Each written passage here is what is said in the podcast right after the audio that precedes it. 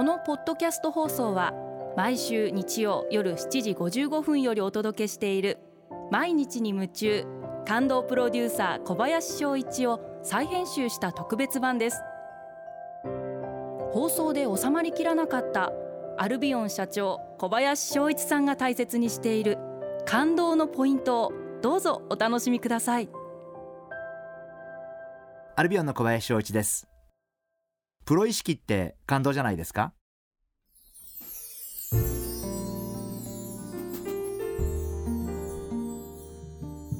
明日から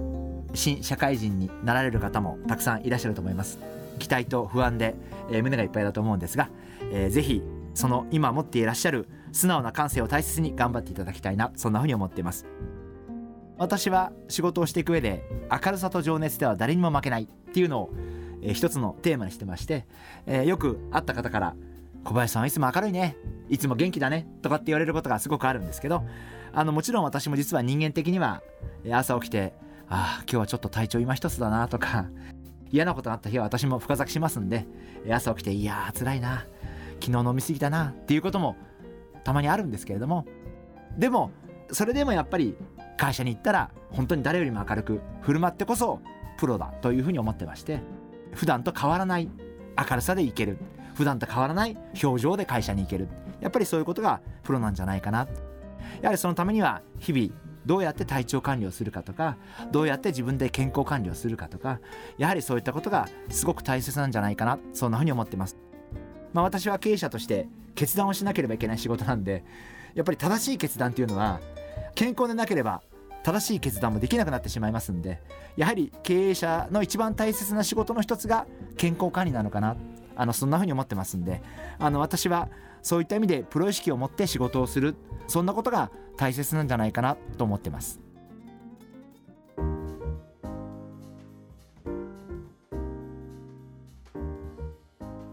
それでは最後にリスナーの皆様のメッセージをご紹介します。ブルーベリーチーズケーキさん。女性の方ですね。ありがとうございます。初めてのメッセージです。春から社会人です。今まで大学やアルバイトなど自分と近い年代との交流が中心だったので新しい環境にドキドキしています。新入社員はどのような姿勢態度で新しい職場に臨めばよいのでしょうかというメッセージをいただきました。ありがとうございます。当社にも毎年新しいメンバーが、えー、たくさんご入社いただいています。あのすごく見てて感じるのは皆さん素晴らしい感性を持っていらっしゃいますしあのすごく我々にはない発想をお持ちなんで素晴らしいなというふうに思っていますしぜひブルーベリーチーズケーキさんもあのご自身の素直な感性そういったものを大事にしていただきたいなそんなふうに思ってます。仕事をしていく上できっといろいろ覚えなきゃいけないとか学ばなきゃいけないとか教育がいろいろあるとか最初はいろいろ慣れないこともあって生活も大変だと思うんですけれどもぜひあのご自身の感性例えば先輩から言われたことでもこれは何のために必要なのかなとかこれは何のためにするのかなとかどうしてみんな先代の方々はこれやってきたんだろうとか何でこういう仕事があるんだろうとかそういう気持ちってすごい私は大事だと思っていてやっぱそういう気持ちを持ってもちろんそれを上司に言ってはまずいと思うんです。やっぱり先輩にこんなの意味ありませんよねっていうのは私は反対なんですけどやっぱりご自身の感性その入った時のご自身の素直な感性を大切にしていただいてなんで会社ってこういう仕事があるんだろうとかなんでこの仕事をしなきゃいけないんだろうとかやっぱそういうことを素直に感じてその気持ちをそのまんま大事にしていただきたいな。でそういう思いを持ち続けていただきたいな。でご自身が将来後輩を教えるとか後輩に指導をするとかご自身が管理職になった時にそういう仕事を見つめ直してみる。その時代に合わせてお客様に合わせてそういう仕事のやり方を変えてみる。そういうふうにされていったらいいんじゃないかな。そんなふうに思います。私はあの今から約33年前に、えー、西武百貨店という会社に入社したんですけれども私が思ったのはただ一つ、えー、一番になってやるしか思ってませんでした、えー、当時はあのー、販売の競争でしたから一人一人ちゃんと売り上げの数字が特に私がいた部署は高い焼き物陶器ですねを販売する部署にいたんで数字がついたんで、えー、私は絶対この中で、えー、先輩もいますけど絶対先輩を抜いてやると。先輩にお客様取られないでどうやったら自分のお客様を作れるかなとかっていうことを一生懸命考えてまあ私が思いついたのは私が多少英語ができたんでまあ、外国のお客様は私が一手に引き受けるですから自分自身で英語で、えー、その登記の説明のテキストを書いて作ってあの接客をしたりしておかげさまで外人のお客様は全部自分のお客様になりましたんでやっぱりこう自分独自の仕事の仕方って大事なんじゃないかなっていうふうに思ってます。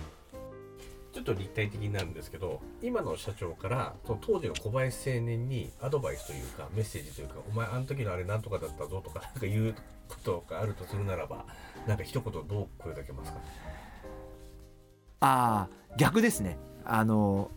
多分22の私の方が今の私に「お前もっと俺ぐらい迫力持ってやれよ」って言う方ですかね。あの丸くなってんじゃねえよみたいななんかこう もっと激しくいけよ。なんか言ってる意味分かります？お前ダメだよお前。俺の時の迫力とあの思いどうした？みたいな。